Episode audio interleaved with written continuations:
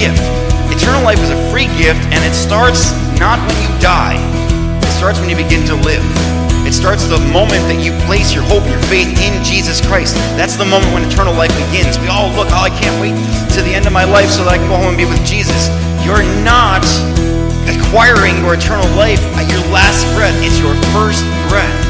After you in your heart have made that decision to give Christ your all. Talking about the gift today. The gift. The free gift. All right? We are covering just a few verses. It says this starting in verse 15. What then? Are we to sin because we are not under the law, but under grace? By no means. Do you not know that if you present yourselves to anyone as obedient slaves, you are slaves of the one whom you obey? either of sin, which leads to death, or of obedience, which leads to righteousness. But thanks be to God that you, who were once slaves of sin, have become obedient from the heart to the standard of teaching to which you were committed, and, having been set free from sin, have become slaves of righteousness. I'm speaking in human terms because of your natural limitations. Thank you, Paul. For to the lawless, to lawlessness, excuse me. For just as you once presented your members as slaves to impurity and to lawlessness, leading to more lawlessness, so now present your members as slaves to righteousness, leading to sanctification. For when you were slaves of sin, you were free in regard to righteousness. But what fruit were you getting out of that time from the things of which you are now ashamed? For the end of those things is death. But now you have been set free from sin and become slaves of God. The fruit you get leads to sanctification, and its end, eternal life. For the wages of sin is death, but the free gift of God is eternal life in Christ Jesus our Lord. Point number one freedom is not from without also being to.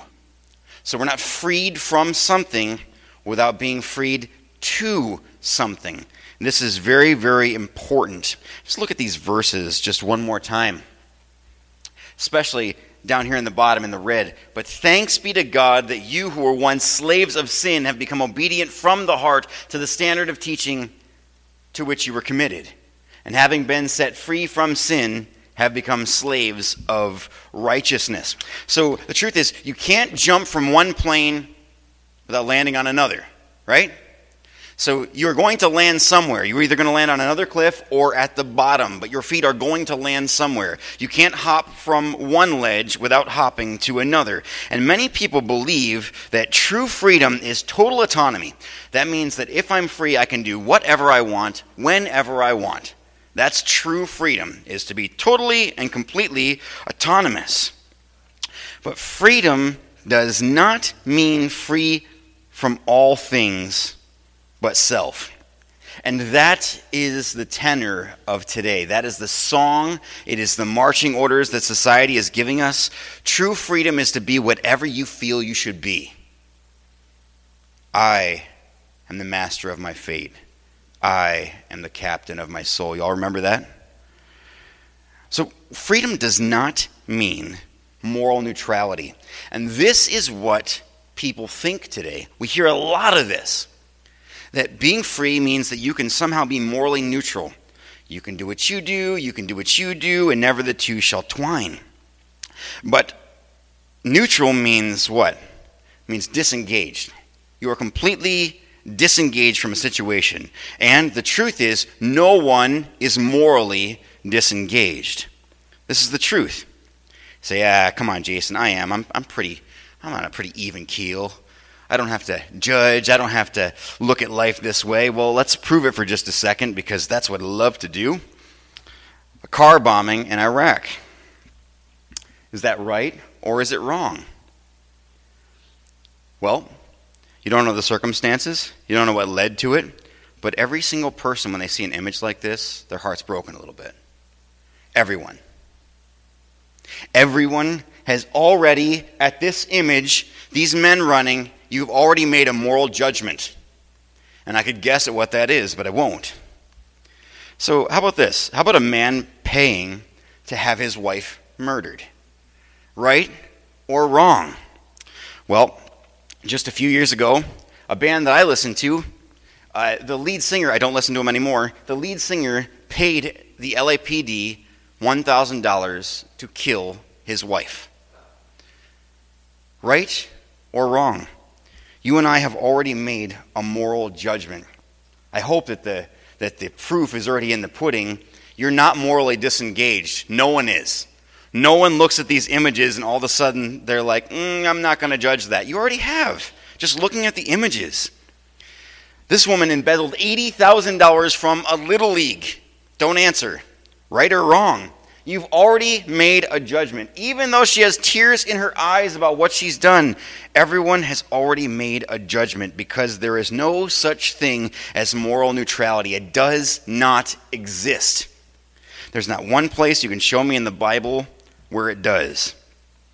So, the picture that's being painted for us today is that you can live this life. Never, ever works. And what standard do people use to say that you can live a life that's morally neutral? That's how they feel. But we are not freed from something without being freed to something. You want to be free from something, you are being freed to something else. So, yesterday we celebrated the 4th of July really awesome that we live in a nation where we can celebrate our nation's birth, and there were fireworks everywhere, and everyone was out celebrating, and it was just a marvelous time. And when we declared independence, we were not becoming a nation of people free from all forms of restraint. And this is what people believe today, and it's wrong. The founders never ever believed that all of a sudden we were going to be free from all forms of restraint. We were submitting to a new restraint, one that would be governed by the people. Now, there's a, a list of grievances here that Thomas Jefferson wrote up to give to the king. This is what you've been doing. We want freedom from this. But in being freed from this, they were going to be freed to, we were going to be freed to something else. So again, many people believe that true freedom means total autonomy, that I am autonomous, I can do whatever I want, whenever I want, and it's just not so. I remember an illustration that I heard just a few years ago about this same exact point. If you decide you want to be a marathon runner and you're not in the best shape, you say, I want to become a marathon runner. This is what you want to do. So, in order to do that, you need to abandon your old lifestyle and change and adapt to a new lifestyle. Is that new lifestyle freedom? All God's people said, no, because now you're limiting your calories, you're measuring how much you exercise every single day, you're taking your heart rate, you are now so in tune with your body, you're disgusted by it. All right? Does that sound like freedom? No, but it is because you are accomplishing what you want to accomplish. You want to run those 26 miles. So, in order for me to run those 26 miles, in order for me to be freed to that, I need to be freed from my old lifestyle. Freedom is not free from something without being freed to something. So, scripturally speaking, and Scripture speaks to every area of life, Scripture speaks to every area of life. Scripture speaks to, say it everyone, every area of life. Everyone. You're either yielding to Christ or to self. And there's no other option. And that's what we seem to struggle with. That I can kind of live in this neutral area where this part of my life I can keep for myself, but all the rest of it I'm going to give to Christ. Oh, also, that other thing, I, I don't want to give him that yet either. I'm not quite done with that. You're either yielding to Christ or to self. That's it. Look what it says again in our verses here 15 through 18. But thanks be to God that you who were once slaves of sin, we were all slaves of sin, have become obedient from the heart to the standard of teaching to which you were committed. And having been set free from sin, have become slaves of righteousness. You're saying we got set free from being slaves in order to be slaves again? Yes, because you were never freed from something without being freed, say it, to something. There is no position of moral neutrality. None. Does not exist. Though this is what's being preached every day to us and taught to our children, it, it just is not truth. It isn't. There's no way that we have enough experience or wits about us to decide whether or not someone lives or dies without a standard. That's the world that we are told we should live in, how society feels about a particular issue. Do you know the problem with democracy? Democracy is 50% of people plus how many? One guy. One guy. You know what happens when you live in a pure democracy? That one guy who may have eaten a bad taco, who may have had a bad fight with his wife the night before, makes a decision that changes all of society. And the next day, what happens when he says, I voted wrong. I want to go back. I don't like what we have now? It's too late. Now you need to gather the 50% and have one more. Imagine life like that 50% of people plus one guy make the decision for all of society. That is not the type of life that anyone wants us to live. It's not biblical. It's not. So when we consider these things, think about that for a second. Is it right in your eyes, in your heart? Has God put that information within you that all of society should be split in half and have one guy added for the deciding factor? Or is there a standard that we should live by? A standard that says that certain things ought to be punished and certain things ought not be punished. The standard of God's word is so pure, so perfect. Imagine this. Imagine if someone steals your car, however new it is. They steal your car. What happens today, they have to pay restitution. You will never, ever, ever get back your car. Not happening. Without your insurance paying for it, you're not getting it back. What does God's word say? Not only does that person have to give you a car of equal value, they also have to pay on top of that because you've lost something. And the Bible is equitable and all about making things right. There are certain crimes in God's law that the only way things can be made right is by that person being put to death. So the Bible is very pro death penalty. Because if you violate a woman, there is no way to put that back in place. If you kill someone, there is no way to put back what you have disrupted.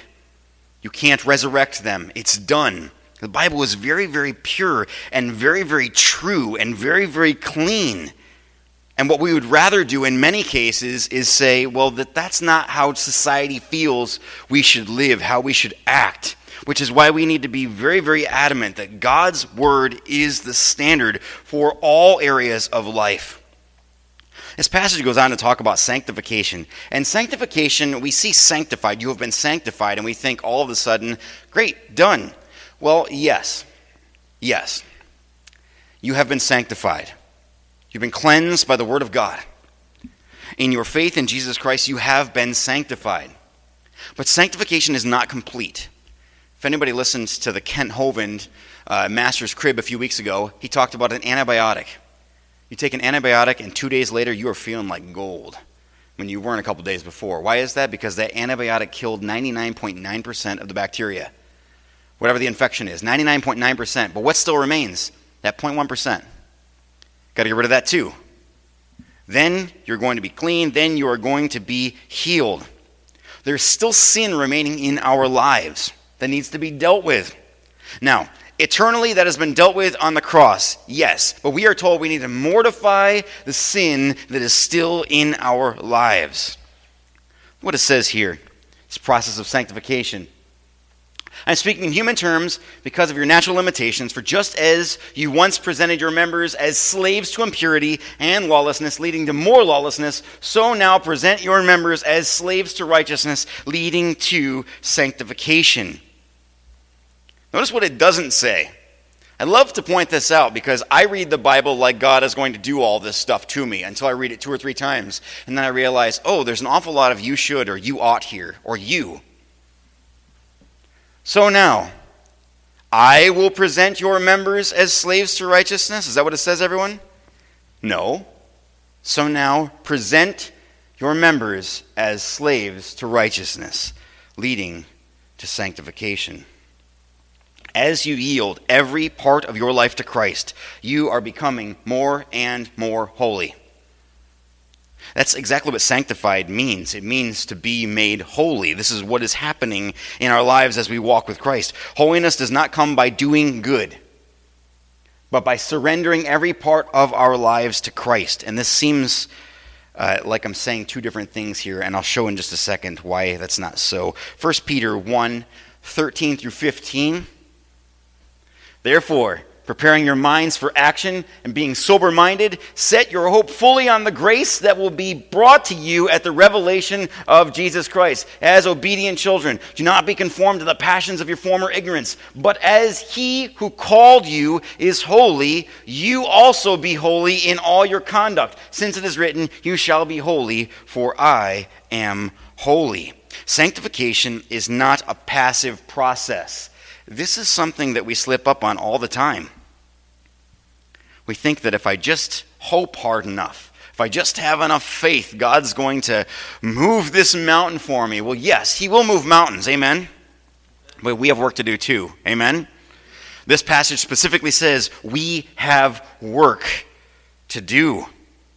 We have to be active in our faith. No part of the Christian walk is ever passive. It is active. Now, notice, I did not say no part of Christianity. Your salvation, you did nothing to accomplish. Can I get an amen? Very passive there on our part. Christ marched to the cross. Christ carried his cross. Christ died and bled out. Christ pardoned us. Christ made the payment for us. So now in our Christian walk, there's no passivity at all. It is an active surrender each and every step, every single time. And what does that lead to? What's our passage say? Sanctification. It leads to sanctification. So the question is then, what do we do? All right, because we see here that there are some things that we need to do. What are we to do? Well, notice present our members as slaves to righteousness. I thought of a perfect example of this. How many here love Lord of the Rings? Come on, you gotta love Lord of the Rings. There's the, the part where they all get together and they unite as the fellowship. And this is like the goosebump part. They're all arguing over who's going to carry the ring.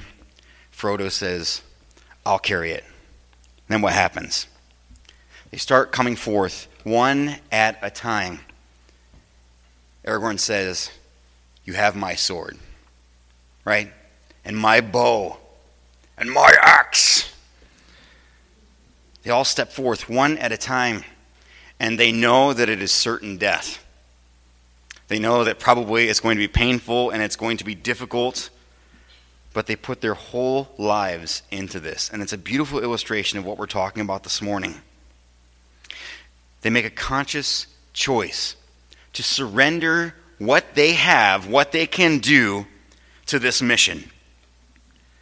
So, what can we do? We can make a conscious choice that the next conversation you're involved in, which will be within the next 10 minutes, promise, almost done.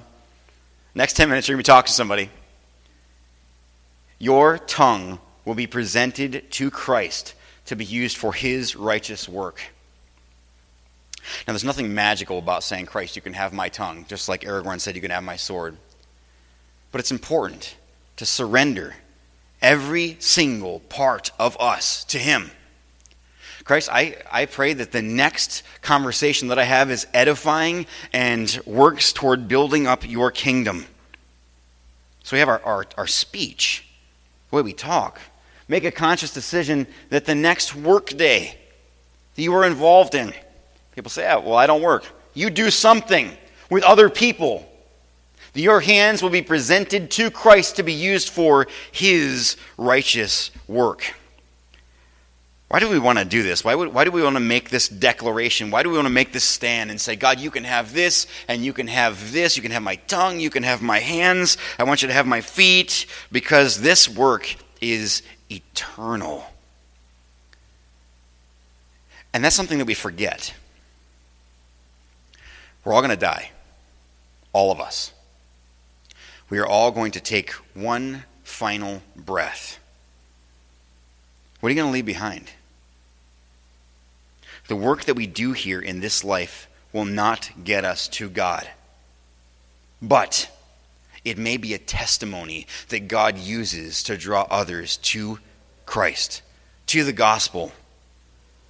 This work that we are doing, this work in our everyday lives where we talk to people and where we work, where we help people, where we build things, where we continue to follow in the dominion mandate, this work is eternal. And we cannot believe for just one second, not for one second, that the choices that we make are insignificant. Depending how you look at the next 10 years, the work that you're doing, as minuscule as it is, even dusting, is eternal work. Not trying to draw this down and make you feel good about every single thing you're doing, but we're supposed to do all things to the glory of God. Amen? All things even dusting, even mowing the lawn, even trimming the hedges. All of these things are important. All of these things are a testimony. Now, people are thinking, man, I'm sharing the gospel all the time. Woo, all right. this work is eternal, it's good, it's important. You and I have no idea how God may use it. None. But we know that it won't be wasted. God's promised that. Last point, third point, eternal life is a free gift. A free gift. It says here in Romans 3, 6, 20 through 23, For when you were slaves of sin, you were freed in regard to righteousness. But what fruit were you getting at the time from the things of which you are now ashamed? For the end of those things is death. But now that you have been set free from sin and have become slaves of God, the fruit you get leads to sanctification and its end, eternal life. For the wages of sin is death, but the free gift of God is eternal life in Christ Jesus our Lord. Holiness comes not by doing good, but by surrendering every single part of our lives to Christ. Say, well, isn't that good? Well, yeah. But it's not like I'm keeping a, a little notebook somewhere and I'm saying, well, God, I was nice to such and such and he was mean to me today. Hopefully that counts toward my, my kingdom work for the day. Mm, no. No. No. We don't keep a list of rights and wrongs and say, well, this was good, this was good, this was good, this not so good, but God, I had three goods and one bad, so can't they can't. That's not the way this works. You can't level things out that way. It comes by surrendering every part of our lives to Christ with every single step. God, I messed up. I just had a conversation with such and such. I'm going to go make this thing right. Please use this conversation toward building your kingdom. I don't know how it's going to happen. It's a free gift. Eternal life is a free gift, and it starts not when you die, it starts when you begin to live. It starts the moment that you place your hope and your faith in Jesus Christ. That's the moment when eternal life begins. We all look, oh, I can't wait to the end of my life so that I can go home and be with Jesus. You're not acquiring your eternal life at your last breath, it's your first breath. After you in your heart have made that decision to give Christ your all. Seems like half the time we're just stalling and waiting. Boy, Lord, come back. I'm, I'm ready to be done with this. We have work to do here. He's commanded us to do this work. We have to surrender ourselves to Him in every single step. So, question Was eternal life free? Was it? Well, Christ dies to attain it, right?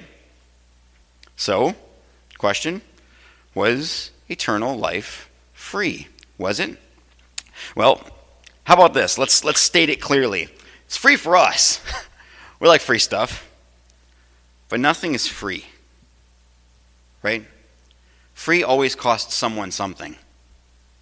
Free always costs someone something. So when the Bible says this is a free gift, what the Bible is saying is this is a free gift to you and I because it costs us how much? Nothing. Nothing. And it's amazing that we always have this thought in the back of our heads that we can do enough to earn God. And Christ, eh, just imagine for just a second Christ looking at you, knowing that He's placed His Spirit within you to remind you of all that He's done, looking inside you and seeing you keeping this little checklist of things you can do to earn God when Christ has already done all that it takes to get you to Him. Free always costs something. Someone always pays. A few years ago, we were in a restaurant, and um, it was actually it was quite a few years ago now. It was just me and the boys, the boys and I. Sitting down, we were coloring on the back of our mats.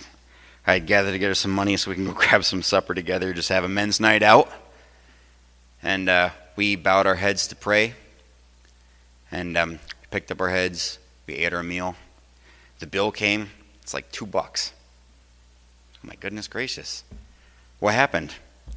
Well, the guy over there saw you guys pray. He liked that families are still doing that. This is not a pat on the back. This is just uh, an illustration here about free. Wanted to pay for you guys' meal. He gave this much toward it. So, well, that's, that's so awesome. Free to us, right? But it cost someone something. It cost that man. Think for a second about driving through McDonald's, which uh, a couple weeks ago we were through Dunkin' Donuts and someone ahead paid for us. So, man, how awesome. That was free. It wasn't free, right? Cost someone something. Christ paid for our eternal life in full. That is the most amazing statement you will hear today. Because all of the debt that is owed to us, the wages of sin, we're told, we read this morning, is death. All that is owed to us, but Christ takes that on his shoulder and he pays the payment for us. It says this What fruit were you getting at that time from the things of which you are now ashamed? For the end of those things is death. Christ took that death on himself. The life outside of Christ is attended with shame. And what's 1 Peter 2 6 say? For it stands in Scripture, Behold, I am laying in Zion a stone, a cornerstone, a cornerstone, chosen and precious, and whoever believes in him will not be put to shame. Romans 10 11 says this For the scripture says, Everyone who believes in him will not be put to shame. So, one of the benefits that we have, one of the beautiful benefits that we have in Christ is mm-hmm. in Him, there is no shame. None. He has borne the shame. Just look with me in closing at Hebrews 12. Therefore, since we are surrounded by so great a cloud of witnesses, let us also lay aside every weight and sin which clings so closely, and let us run with endurance the race that is set before us, looking to Jesus, the founder and perfecter of our faith, who for the joy that was set before him endured the cross, despising the shame, and is seated at the right hand of the throne of God Almighty. He's seated at the right hand of God. What's amazing about the gift they receive from Christ is we know that nothing is ever free. And Christ, when He died on the cross, He gave everything. Everything. And what's He ask in return? That we, in response to His sacrifice, offer our lives up to Him as a living sacrifice.